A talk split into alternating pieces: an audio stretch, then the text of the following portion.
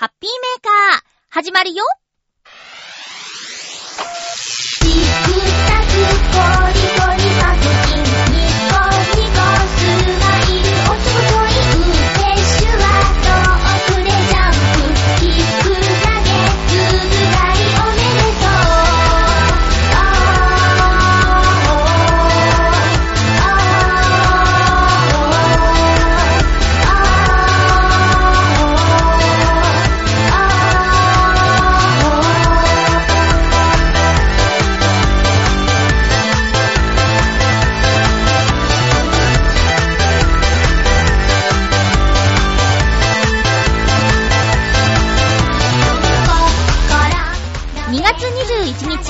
日、まゆっちょのハッピーメーカー。この番組は、ハッピーな時間を一緒に過ごしましょうというコンセプトのもと、ちょわへよ .com のサポートでお届けしております。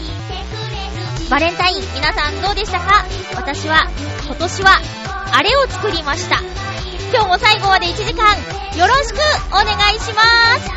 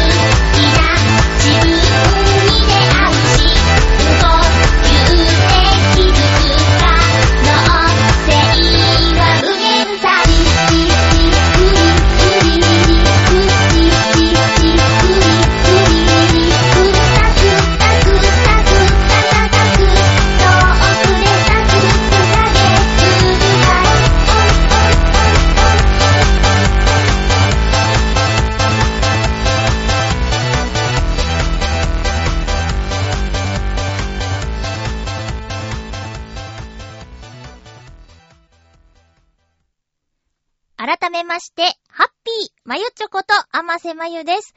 今回は、忘れずに、最初にまず告知からしたいと思います。え、ノートンノーツという音楽ユニットを、私、まゆちょ、やっていますが、え、相方の伊藤良太くんという男の子、ピアノを弾いてくれる男の子と、私が歌と、たまにタンバリン叩いたりするんですけども、二人組の音楽ユニットをしています。で、そのライブ、あまりたくさんやらないんですが、次回のライブが決まったのでお知らせさせてください。えー2017年の4月の29日土曜日、12時オープン、13時スタート、場所は西新宿にありますナビカフェというところです。えー2000円のチケットにランチセット1000円、合計3000円になりますが、お食事ができます。で、スリーマンライブ、3組出演するライブ、持ち時間はそれぞれ40分です。えー、予約は先着ということになっておりまして、あまり大きくないお店なので、24席を3組で割るので、8席いただいておりますが、すでに3名の予約をいただいております。で、相方の伊藤良太くんと私と半々なんで44みたいな感じになっちゃいますけどね。まあそんな、あの、み、明確にきっちり分けてはないんですけれども、二人合わせて先着でいいよねっていうことで話がついてるので、えー、まだ、そうですね。えっと、4月29日ということで、まだまだ先なんですけども、すでに3名の方が予約をしてくださってるので、え埋まり次第、キャンセル待ちみたいな感じになりますかね。えーっと、新情報としましては、うんと、対バンさん、一緒にライブに出演する方が決まりました。えー、若い女の子だそうです。うんと、サイトとかはね、特にないみたいなんですけど、あのね、ギター弾き語りさんと、ピアノ弾き語りさん、だそうです。二人とも一人で演奏して歌ってすごいなぁと思うんですけども、私はね、演奏ができないから。そしてもうとにかくお若いという情報をいただいております。え、なんなら、この春から大学生っていうね、娘かみたいな ことでしょ？ん？いやーねあり得るよね。18歳で38歳だったらあり得るよね。20歳で産んでたらそうだよね。ひーということ対バンするです。一人はそういう風に聞いています。えー、っとね。あー、そうだ。水野ういかさんが18歳弾き語りだって。ツイッターがあるみたい。水野ういかさんね。あれ？キーボードとギターだって両方やるんだって。で、えっとね、えっとね、えっと、もう一方のお名前が、うんと、斎藤萌美さん？萌美さんでいいのかな？斎藤萌美さんが、えー、鍵盤、弾き語りということで、ノートノーツと斎藤萌美さんと、水野ういかさんの3人でライブやります。なんか、ノートノーツって女の子との対バンってあまり今までなかったので、えー、ちょっとドキドキしますね。なんならお客さんがどんな風に受け止めてくれるか。ババアみたいに思われるのかな？ひー、怖い。まあ、私たちは私たちのスタイルがありますから、そこはね、ビビらずやっていきたいと思いますが、え、もしね、ライブに来てくださった方がいたとしたら、ノートノーツ以外にも、ういういし。い、いやでも、もしかしたら私たちより堂々としてるかもしれないけどね、初めての音楽に出会えると思います。で、3組の、えー、出演なんですけど、これはライブハウスの方針で、出演順は当日決めてくださいということなので、何時からっていうのがね、お伝えできないっていうのが申し訳ないところなんですよね。とにかく、スタートは13時からで、お店は12時から空いております。えー、チケットは合計で3000円。1000円分のランチセットがついておきますので、えっと、ちょっとまあお高いですけども、土曜日の昼間、4月29日、ゴールデンウィーク真っ最中ですが、お時間よろしければぜひ会いに来てください。あの、8人も集められない音楽ユニットってやばいよね。って思ってます。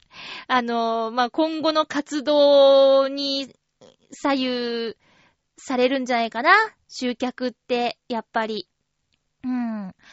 ねえ、ライブハウスとかだったらノルマ25とかあるでしょう。そうなってくるとね、8人集められないで25のノルマなんて無理じゃない？でね、もう毎回来てくださってる方本当にありがたいんですけども、いや、でもね、難しいよね、ライブに足を運ぶって。私だってめったに行かないもん。タイミングがまず合わないといかないでしょ？うん。まあ、まずタイミングだよね。で、ライブに行くほど好きかどうかっていうのもね、あるでしょ？まあ、一番タイミングだけどさ。ねえ、あと金銭的な問題もあるし、場所、距離感とかもあるからね。いやーね、そうでしょう。難しいでしょう。ねえ。だから芸術関係で、こう、なんだろう、暮らしていこうと思ったら、じゃあ、まず自分がどうしてるかって考えたら難しいよねって思うよ。あの、例えば CD を購入してるかい？私。とか、まあ、なんだろうな。えー、っと、本を買ってるか、漫画を買ってるか、みたいなこととかさ。ゲームだって今、アプリで無料でっていうのが基本みたいになっちゃってるけども、じゃあ無料のアプリを作ってる人たちはどうやって収入得てるんだろうとか、なんだっけ、スーパーマリオランが800円ぐらいで高いとか言われてたりね。マリオよマリオだって、4、5千円するソフトみんな喜んで買ってやってたじゃないですか。なのに800円が高いってね。ちょっともう金銭感覚とか、こう、どこにお金をかけるかみたいな感覚が、ちょっとよくわからなくなってきておりますな。そんな中で3000円のライブに果たして、8人来てくれるのか。すんごいしょぼい話してるけど。だってね、私なんだっけ、グレイ？か、ラルクアンシエルか、な、あ、あ、野外はラルクアンシエルね。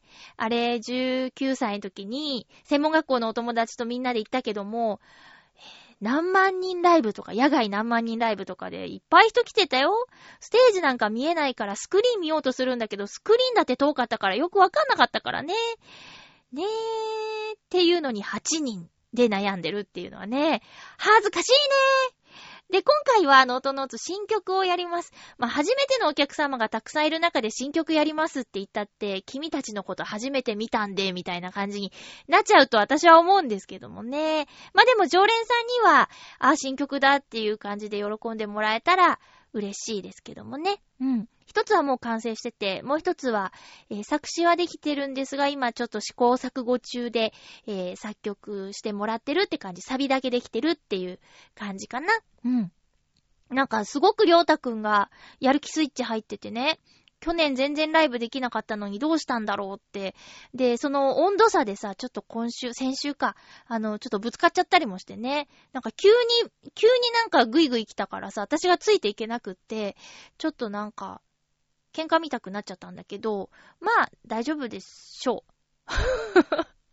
大丈夫でしょう。うん。まあ、なんだろう、リズム、こう、一人でやってるのと、誰かと何かを、これは仕事面でも、チームとかね、そういうんでもそうだけどさ、こう、燃えてるタイミングのズレとかって結構さ、あの、大変ですよね。うん。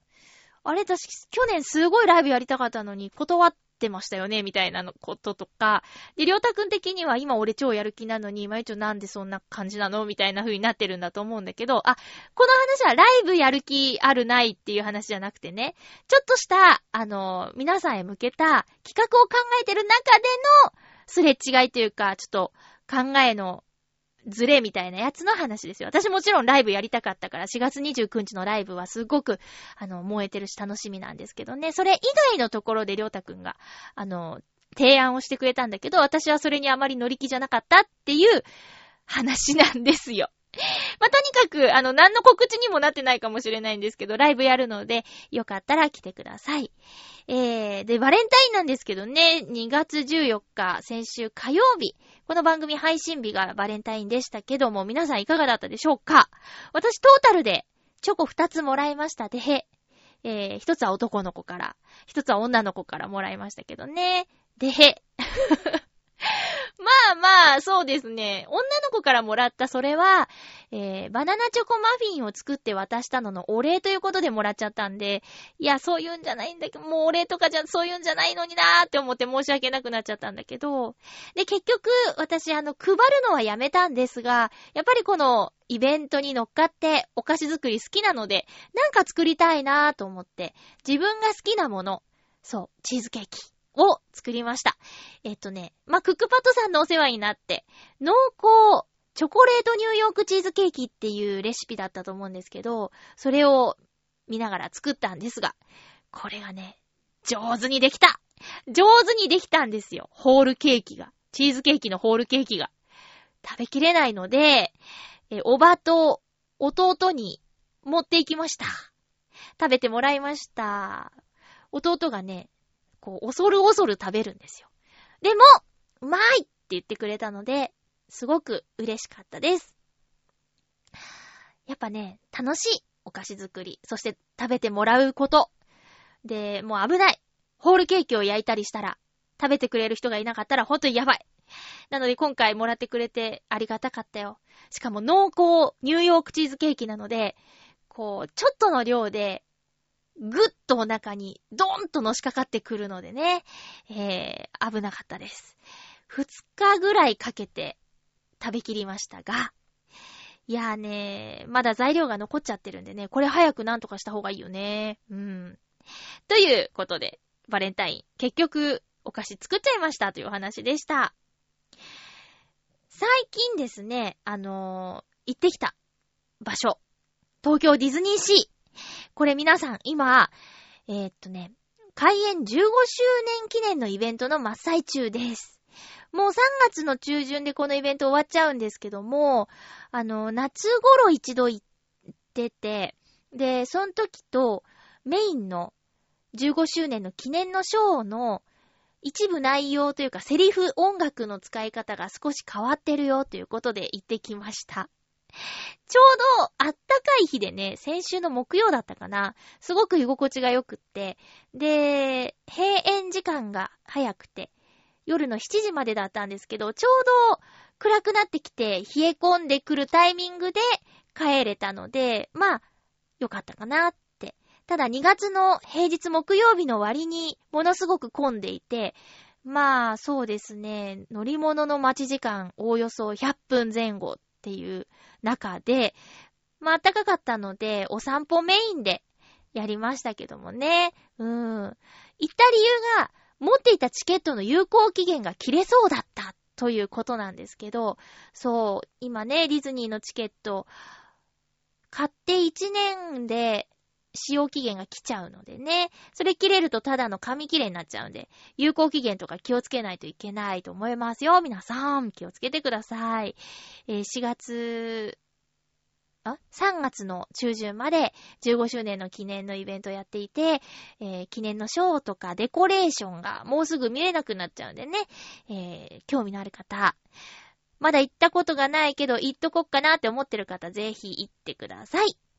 さあ、コーナーに参りましょう。ハッピートークテーマトークのコーナーです。今日のテーマは、未来を感じるものということで、皆さんお便りありがとうございます。ありがたいね。お便りが来る。嬉しい。さあ、どんどん紹介していきますよ。まずは、ハッピーネーム、おっと。ふんふんふんふんふんふん。たったらーたったらー、無音はダメダメー。こうね、たまにへそを曲げるデジタル iPad さん。まあもう5年ぐらい使ってるからしょうがないか。えー、っと、じゃあまず、思いつかなかったよっていうメールをいただきました。ハッピーネーム、紫、あ、ごめんなさい。えー、っと、フクロウのキスさん。ありがとうございます。えー、っと、まゆつさん、皆様、ハッピー、ハッピー。今回のテーマ、未来を感じるものについて、うーん、思いつきません。私の場合、どちらかというと、過去の人のものの考え方であったり、あるいは過去の技術に興味があるので、新しいものにはあまり興味がありません。デリーの鉄柱とか、あ、しまった。これ下読みしてなかったな。読めない感じがある。やばい。すいません、ちょっと待って。ちょっと待って。これなんて読むの？何がま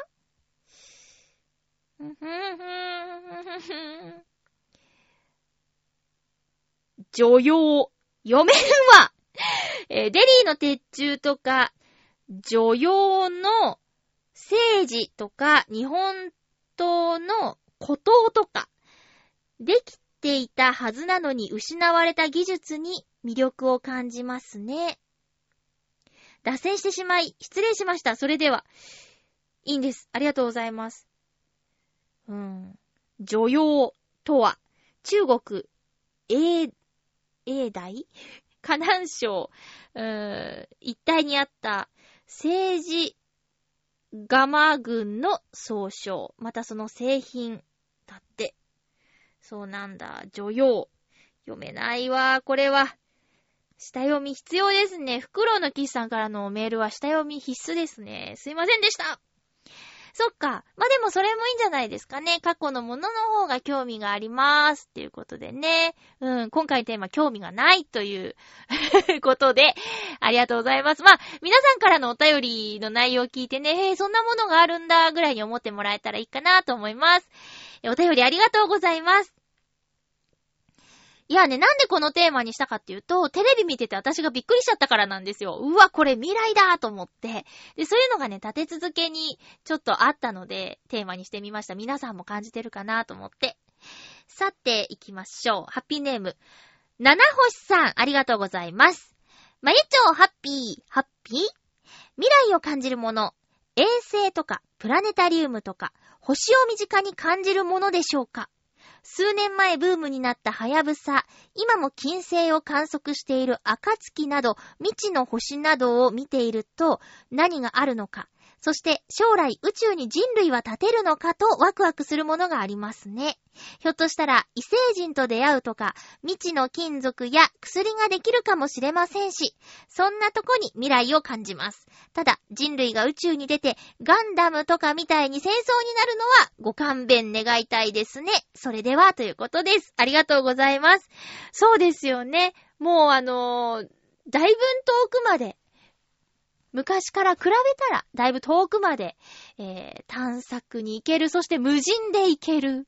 そしてその映像、現在の映像をライブで、地球で観測することができる。行って帰って来れるとか、すごいよね。うん。はやぶさブームになったね。映画にもいろいろなったし、その、ね、本物が全国を巡ったりだとか。いやー、すごいよね。まあ、私、はやぶさを知ったきっかけは、なつひちゃんが、すごい好きって言ってて、え、何それっていうところから見てみたんですけど、なつひちゃんがもう何回も見ちゃうっていう短編の動画をね、えー、見て感動して、ああ、私も好きと思って、そっからなんですけどね。もうすっごい前の話な気がする。懐かしいですね。でね、昔のプラネタリウムと今のプラネタリウム比べたらもう星の数が違うとか、もうもうすごいよね。あの、体感型とかね。なんかもう、ふわふわ自分が浮いてるような感じすらするっていうような、そんなものがありますけども。うん。宇宙に未来を感じるということで、七星さんさすが、ラジオネーム、ハッピーネームに星がついているだけあって宇宙が好きなのかな？うん。お便り、ありがとうございました。私もぼんやりなんですけどね、空を見るのが好きとか、なんか、興味があるけど、ちゃんと知らない。空ガールになれないっていう感じかな。えー、続きまして、テーマにいただいておりますのが、えー、コージアットワークさん、ありがとうございます。まゆっちょ、ハッピー、ハッピー？私が未来を感じたのは CLT です。CLT、アルファベットで書いてあります。え見た目は普通の厚い合板なのですが、実はこれがびっくりするような建築材でした。CLT は正式にはクロスミラーネティッドティンバーといい、日本語では直行修正材とも呼ばれています。その正体は一層ごとに木目の方向を90度ずらして貼り合わせた合板です。ピンときてないが、続き。えー、っと、主な性能としては、同じ大きさのコンクリート板の4分の1の重さ。断熱性も高く、10センチの CLT は1.2メートルのコンクリート、5センチの断熱材、あ、ごめんなさい。5センチの断熱グラスウールと同等。しかも扱いが簡単なので、工事に要する期間も大幅に短縮できるなどとされています。うん。で、これのどこが本当にすごいのか。この CLT を使うと、高層建築がこれまで作れなかった木材で作れるのです。再生可能な資源である木材は、金属やコンクリートに比べて、はるかに環境にいい建材。これを使えば地球温暖化の原因である炭酸ガスも、建材の内部に封じ込めてくれます。ほう。木材を使った高層建築の例は国内でもすでに多くなってきているのだとか、東京オリンピックの施設にも使用が検討されているほか、すでにカナダでは18階建て木造高層建築の学生向け宿舎が今年の秋に完成に向けて建設中だそうです。電子機器やハイテク感満載のドローンなどとは違って予期しない方向から地味に近づいてくる未来もあるんですね。この方向が推し進められて本来の木の感触を持った高層ビルがたくさん建っている都市なんて本当に未来だと感じませんか？では、なるほどね。ちょっと読んでてすぐにはピンとこなかったけどそうですよね。確かに。ただまあ、描かれる漫画とかまあドラえもんとかの未来にはない質感の建物ですよね。こう、ビジュアル的に見せつけられてきた未来。こんな風に未来はなるよっていう空想の未来の世界には、まあ、私の見ていたものの中には、その、木材での高層建築物的なものは見たことがないので、ちょっと読んでる途中にピンとこなかったけど、確かにすごいよね。それって。うん。そうか。すごいな。すごいところから、こう持ってきましたね。はあ、なるほど。面白いし、なんかいい。なんかいい。こう、ツルツルテカテカ、ピカピカビカビカした未来の、えー、景色じゃなくて、ぬくもりのある、でも、すごい技術がそこにある建物って、超えた未来だなって思うよ。うん、自然とか環境意識重視した、地球に優しい未来の建物ってすごいよね。はあ、そうか、へえ、知らなかったです。面白い。ありがとうございます。で、もうすでに来年に向けて、来年完成に向けてカナダで18階建て。へー。へー、すごいなー。よく知ってますね。あー、ありがとうございました。おー、びっくりですね。どうですか？袋のキスさん、こういうの。ね、名指し。うん。いやいやいや、すごいです。ありがとうございます。感動、うん、感動したな。テーマにいただいているお便り続きまして、SG3000T さん、ありがとうございます。まゆちょハッピー、ハッピー？自分が未来を感じたのは、Google 翻訳ですかね？これこれ、テレビで見たやつ。アプリをインストールして設定をしておけば、スマホのカメラで外国語の部分を映し出せば、すぐに訳してくれます。訳の精度はいまいちな時もありますが、翻訳こんにゃくみたいで未来を感じました。うーん。これね、これ。あのー、テレビで見たんです。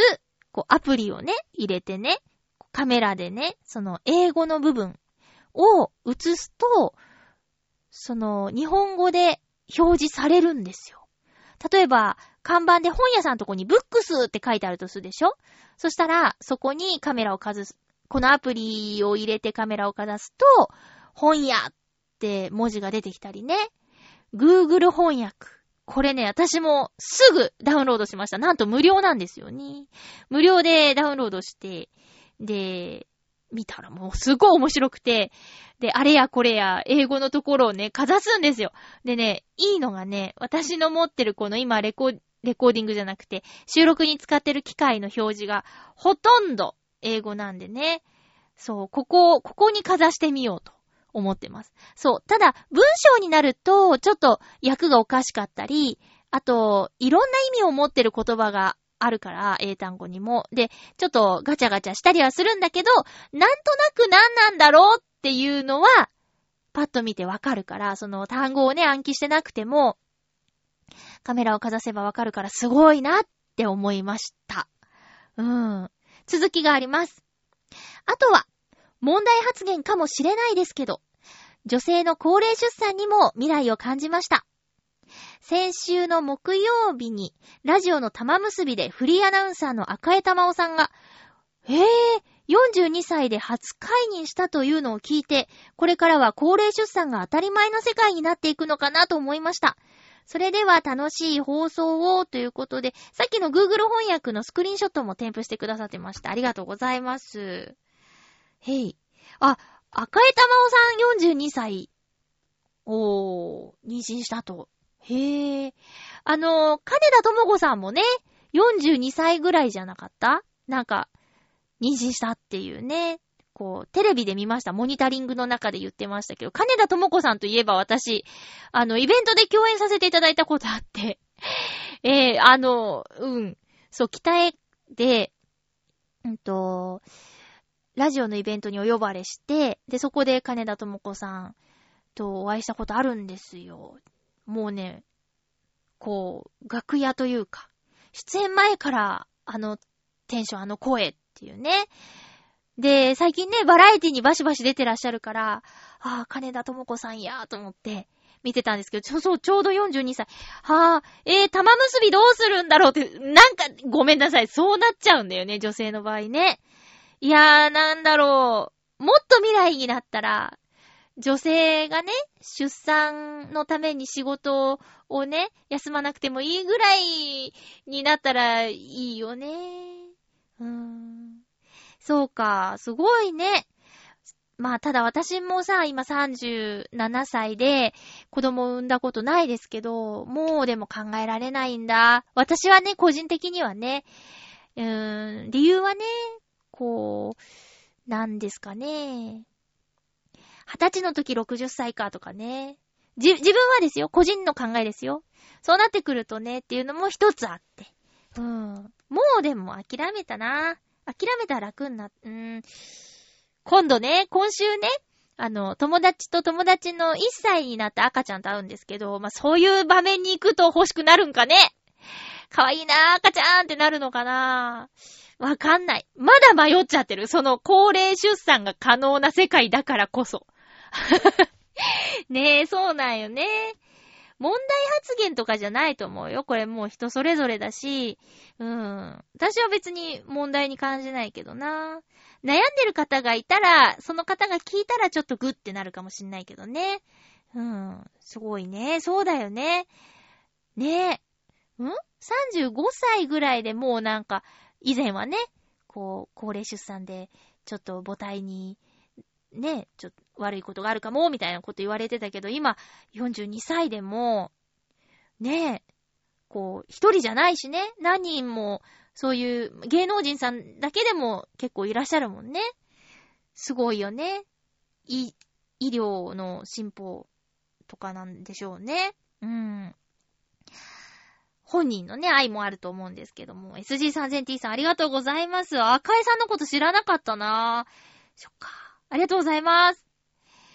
えー、で、私は、この Google 翻訳も、あの、これは、ラジオのテーマ発表した後で見たんですよ。あ、これもだって思ったんだけど、私が、あの、これをテーマにしようと思った時に見た未来は 未来っぽいなと思ったのは、えー、っとね、ペンテルスマホ暗記文具シリーズっていうやつの、んと、なんだっけ。暗記スナップ。スマホで暗記マーカータイプってやつをテレビで見たんですよ。でね、これは、ペンで売ってて、なんか一本は結構高いんだって。で、ペンでこんなに高いんだ、なのに、すごく売れてるっていうニュースのワンコーナーだったんだけど、それがね、ペン買ってアプリをダウンロードし、します。そして、えー、いつも通りマーカーとしてね、こう教科書のこう大事なとことかに線引いたりするじゃないですか。で、マーカーで線引いて、そのアプリをかざすと、えー、マーカーしたところが黒くなります。で、それをスクリーンショット撮ります。で、えー、スクリーンショット撮った画面で、黒くなったところを指で触ると、マーカーする前の文字が見えますって言うんでね。すごくないですか？これ。ねえ、すごくない？私が中高生の時にこれあったらもうちょっと、もうちょっとやってたなとかね。ねえ。うん、私の時代は、えっと、赤い透明の下敷きとか、緑の透明の下敷きとかを、こう、引っ掛けると黒くなって、ずらすと見えるみたいな、そんなやつですけど、これがデジタルな感じになってて、結構売れてるらしい。で、学生さん以外も今資格取得をまあ、会社から言われてやらなきゃいけない人がいたり、自分の趣味で資格を取るっていうので、お勉強する大人も結構いるらしいんですよ。それでね、とっても売れているんだって。うん。すごいよね。でね、ちょっとこっちは知らないんだけど、ぺんてるのサイトに行ったら、ノートに書いてスマホで暗記っていう、単語カード代わりにっていうスマタンっていうのもあるらしいよ。なんかね、こう、まあ私の思ったアプリは、未来を感じるものは両方アプリだったんだけども、すごいよね。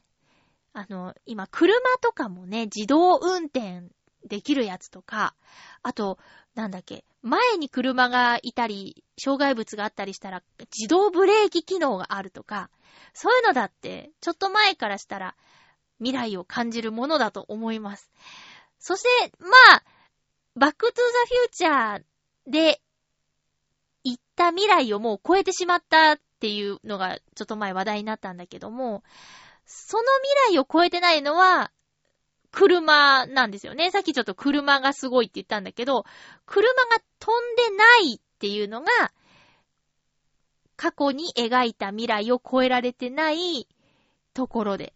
うん。ただその未来を描いたものの中に現在のスマホは存在してなかったよね。だからそれは想像を超えてきたんでしょうね。うーん。ということで、いろいろと未来を感じるものについてお話をしてきましたけども、皆さんお便りどうもありがとうございます。うまいこと使いこなしていきましょうね。以上、ハッピートークのコーナーでした。普通歌をいただいておりますのでご紹介します。えー、はい。えっと、ハッピーネーム、そうですね。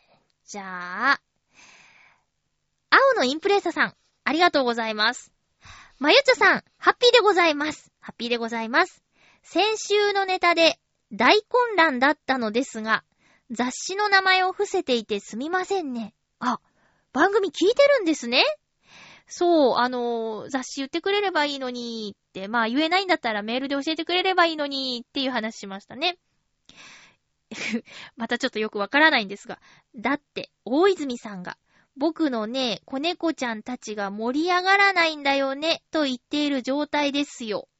ちょっとここよくわからないです。話が変わりますが、変わっちゃいました。結局その雑誌の名前を教えてくれてないですね。えー、今回はバレンタインデーのお話で。先月のオートサロンのお土産に、めいっ子には図書券を。え？なんで、オートサロンのお土産になんで図書券なんですか？え、おいっ子には車の靴下を送ったところ、なんとチョコが帰ってきたのですよ。おー。電話に出れなかったのですが、大変喜んでいたんですよ。うん。今年来るかどうかわかりませんが、楽しみですね。そっか、めいっ子ちゃんとおいっ子ちゃんが、青のインプレッサさんのところに来るかわからないけど、会えるのが楽しみだと。謎ですね、ちょっと、お土産に図書券って、何ですか？おいっ子に靴下はわかるんですけど、そっか。そうか、チョコ、え、おいっ子ちゃんとめいっ子ちゃんからチョコもらったんですね。よかったですね。じゃあ、ホワイトデーまた、なんか送らないと、なんか送らないと。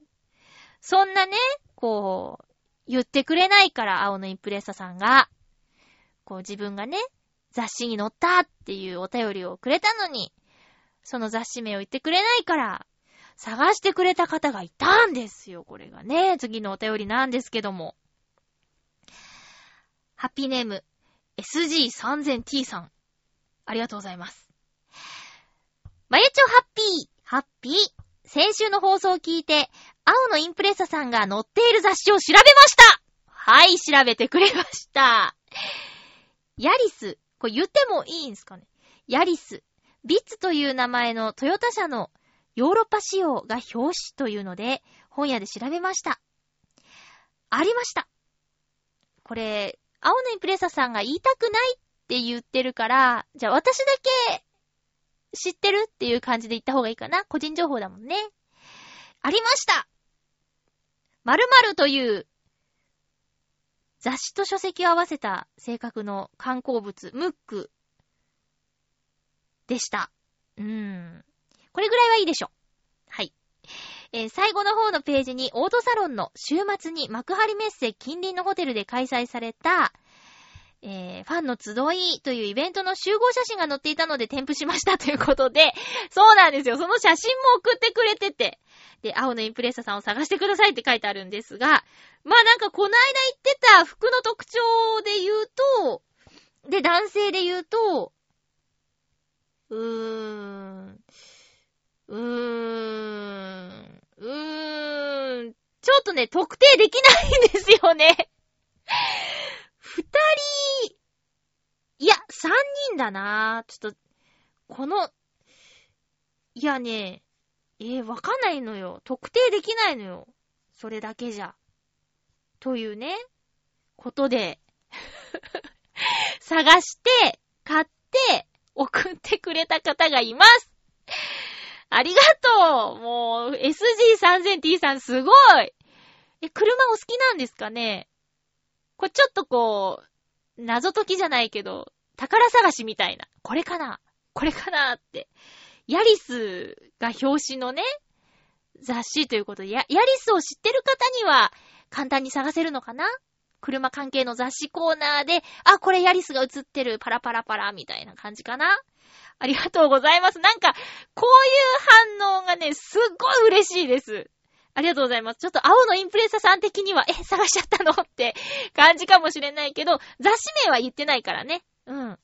で、ちょっといろいろぼやかして読ませていただいたつもりで、もう SG3000T さん、私は、すっごい嬉しかったし、もうその、なんていうか、行動力が素敵。素敵です。ありがとうございます。ああ、面白かった。ありがとうございます。続きまして。これね、大事ね。ハッピーネーム、サバのみそ煮さん。ありがとうございます。普通おたでいただいております。まゆっちょさん、ハッピーです。ハッピーです。まゆっちょさんは、小娘、過去10代から20代だったら、ホワイトデーは何が欲しいですか？ホワイトデーも男女が愛を確かめ合う素晴らしいイベントですね。今までは、ジャージとチョコ味のプロテイン。はぁ、あ、ゴディバのチョコ。うん。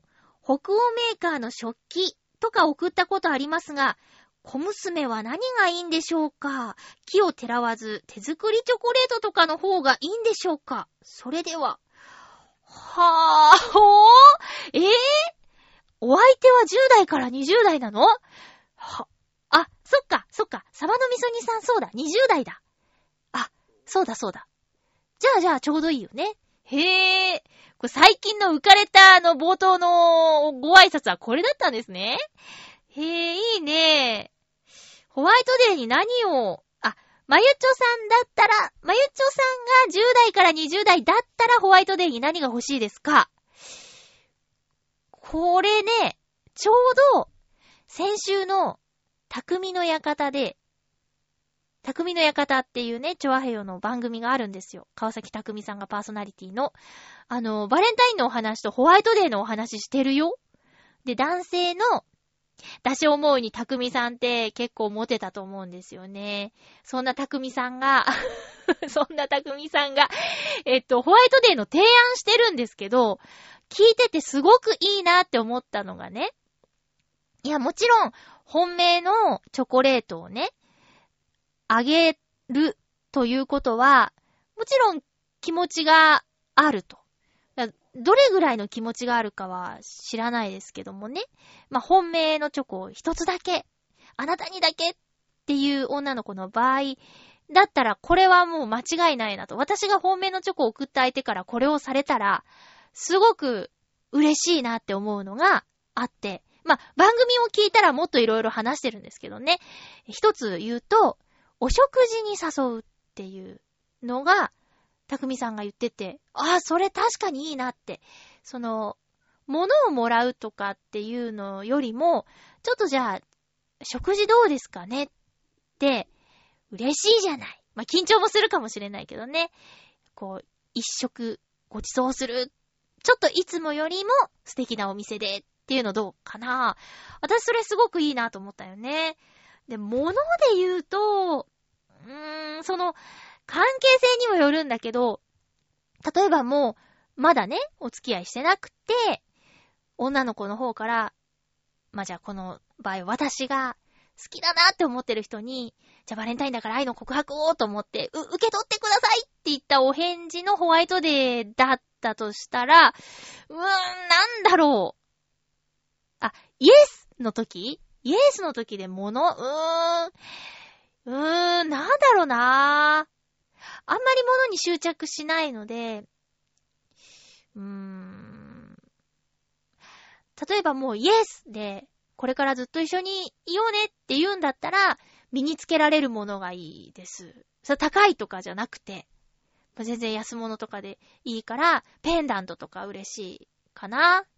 うん。で、あの、あまりごついやつだと、いつもつけてられないじゃない。TPO とか考えなきゃいけないから、ちっちゃいやつがいい。シンプルでちっちゃいやつ。で、好きな人からいつも身につけられるものをもらったらすごい嬉しいですね。だからもう、両思いならそういうアクセサリーとか、どうでしょう。うん。重たいかな。いや、でも好きならいいよね。って思います。はい。小娘は嬉しいですよ。その、高いものじゃなくて、うん、高いものじゃなくて、ちっちゃくてシンプルでいつもつけられるもの。ですね。がいいです。私の答えはそれです。なに？ちょっとどうなってるの？え、彼女？彼女ですか？今までの中のさ、ジャージとプロテインって何？何？スポーツクラブで知り合った方とかなのかな？そしたらもうね、あの、面白いし役に立つし最高じゃないですか。で、ゴディバのチョコ、そっか、ホワイトデーバージョンもあるのか。それいいね。なんか、いやでもなぁ、やっぱ、だから、ゴディバのチョコで、まあ、波？波のやつだと、2000円とか3000円するでしょ？そしたらやっぱり、夜ご飯一緒にどうですか？がいいな。はいって渡して、じゃあまたねって言うんじゃなくて、お食事どうですかって言われて、2時間3時間一緒に喋れる方がいいなって思いますね。ふーん。なん、ちょっとこれ、続、じょ、ぞ、ん？続報が気になりますね。え、ありがとうございます、サバのみそにさん。ニヤニヤメールだもう、嬉しい。ありがとうございます。さあ、もう一つ普通おたいただいております。お知らせですね。ハッピーネーム、コージーアトワークさん、ありがとうございます。まゆちょハッピー、ハッピー？今回の配信日、21日から26日まで私は京橋のギャラリーメゾンドネコで企画写真展に参加しています。昨年末の中央区イベントとは違い、今回は土日でも比較的ゆっくり、ゆったりと見ていただけると思いますので、お近くにお越しの際はよろしくお願いいたします。13人の作家が撮ったそれぞれの可愛い猫を見てくださいね。ということで、企画写真展、タイトル、可愛い猫ちゃん。場所は、住所は、東京都中央区京橋1-6-14佐伯ビル2階にあります、メゾンドネコさんです。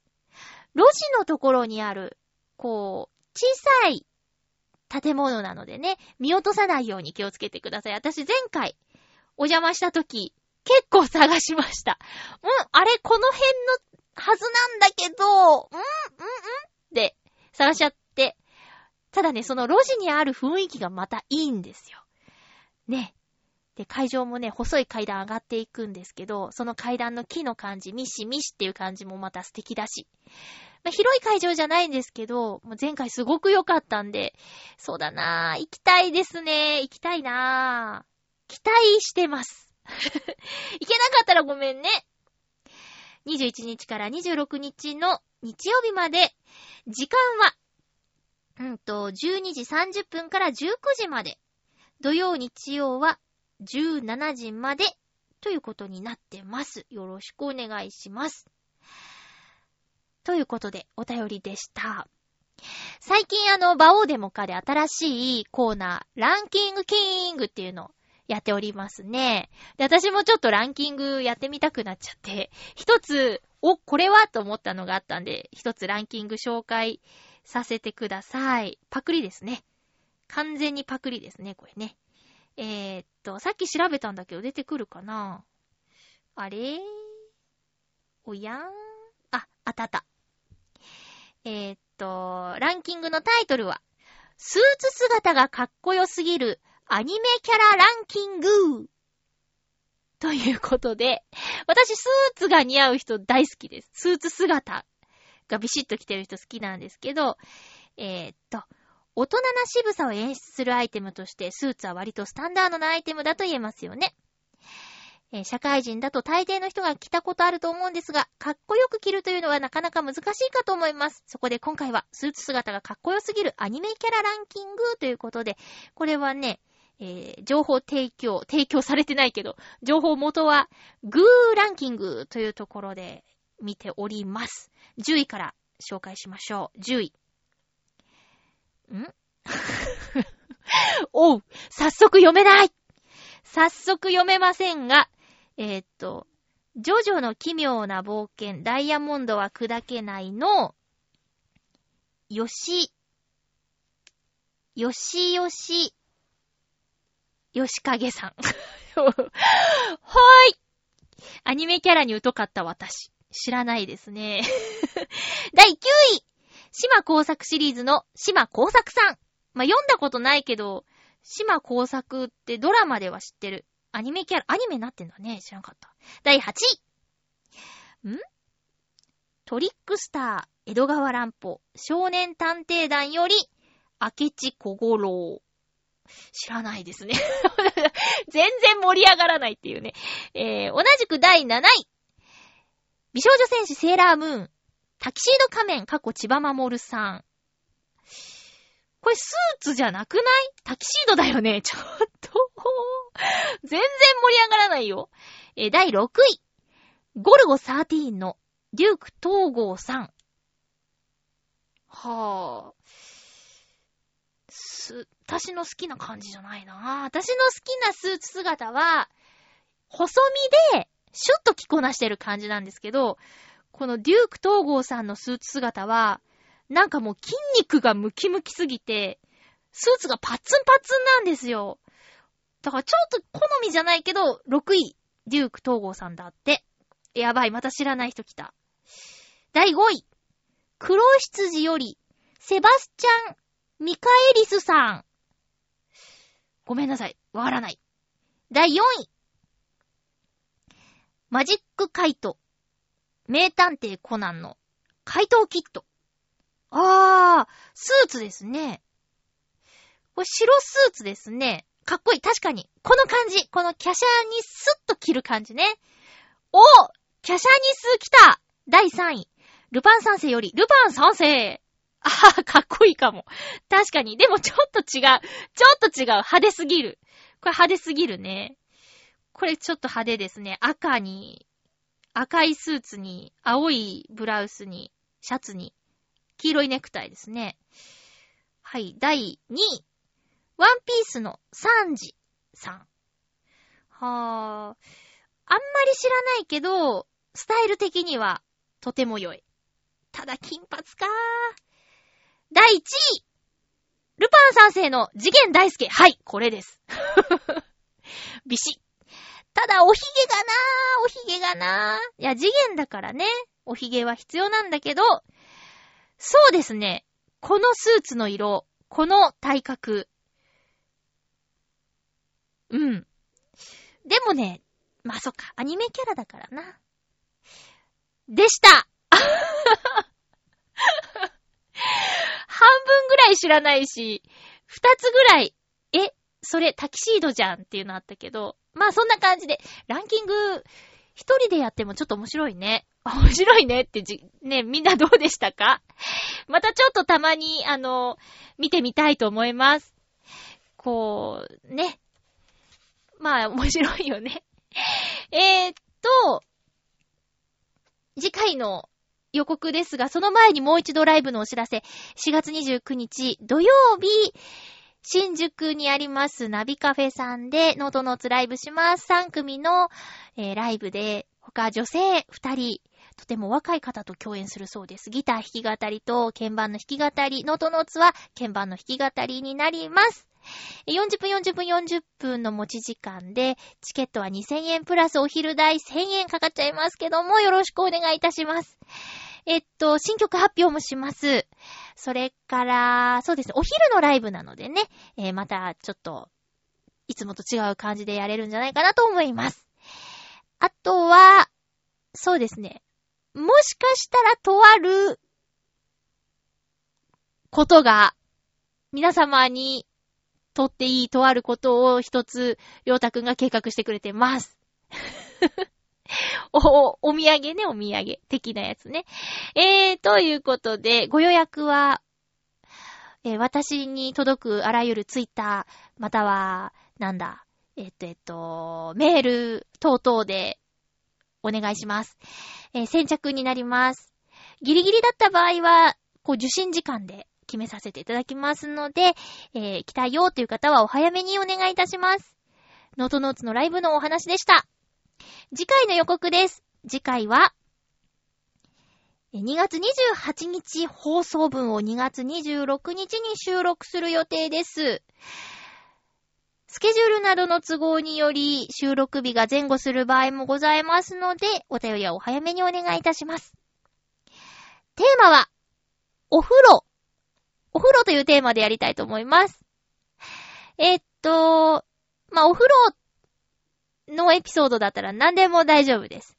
えー、湯船にどれぐらい浸かりますかとか、時間とか、週何回とか、あとどっから洗うとか お風呂でのこだわり、またはお風呂好き嫌い、何でもいいです。お風呂にまつわるお話をお願いいたします。えー、ということで、お送りしてきましたハッピーメーカーですが、そろそろお別れのお時間です。いつもね、一曲ぐらい曲を流したいなと思ってるんですけど、なかなかできず、えー、すいません。うんと、最近ね、あったかい日と寒い日の差がすごいですけども、えー、三寒四温繰り返し春に向かっていくそうです。えー、桜はまだですが、この間ディズニーシー行った時に、河津桜が割と、えー、満開8割、9割ぐらい咲いてましたね。いたじらでもヨシオンさんが、えっと、河津桜を見に行ってきたっていう季節のお話がありました。え、チョアヘヨ .com では、いろんなパーソナリティがいろんな番組をやっておりますので、ぜひハッピーメーカー以外の応援もお願いします。ハッピーメーカーの応援ももちろんお願いいたします。えー、ということで、えー、っと、お送りしてきました。ハッピーメーカー。お相手は、まゆっちょこと、あませまゆでした。また来週、ハッピーな時間を一緒に過ごしましょう。お便りありがとうございます。ハッピー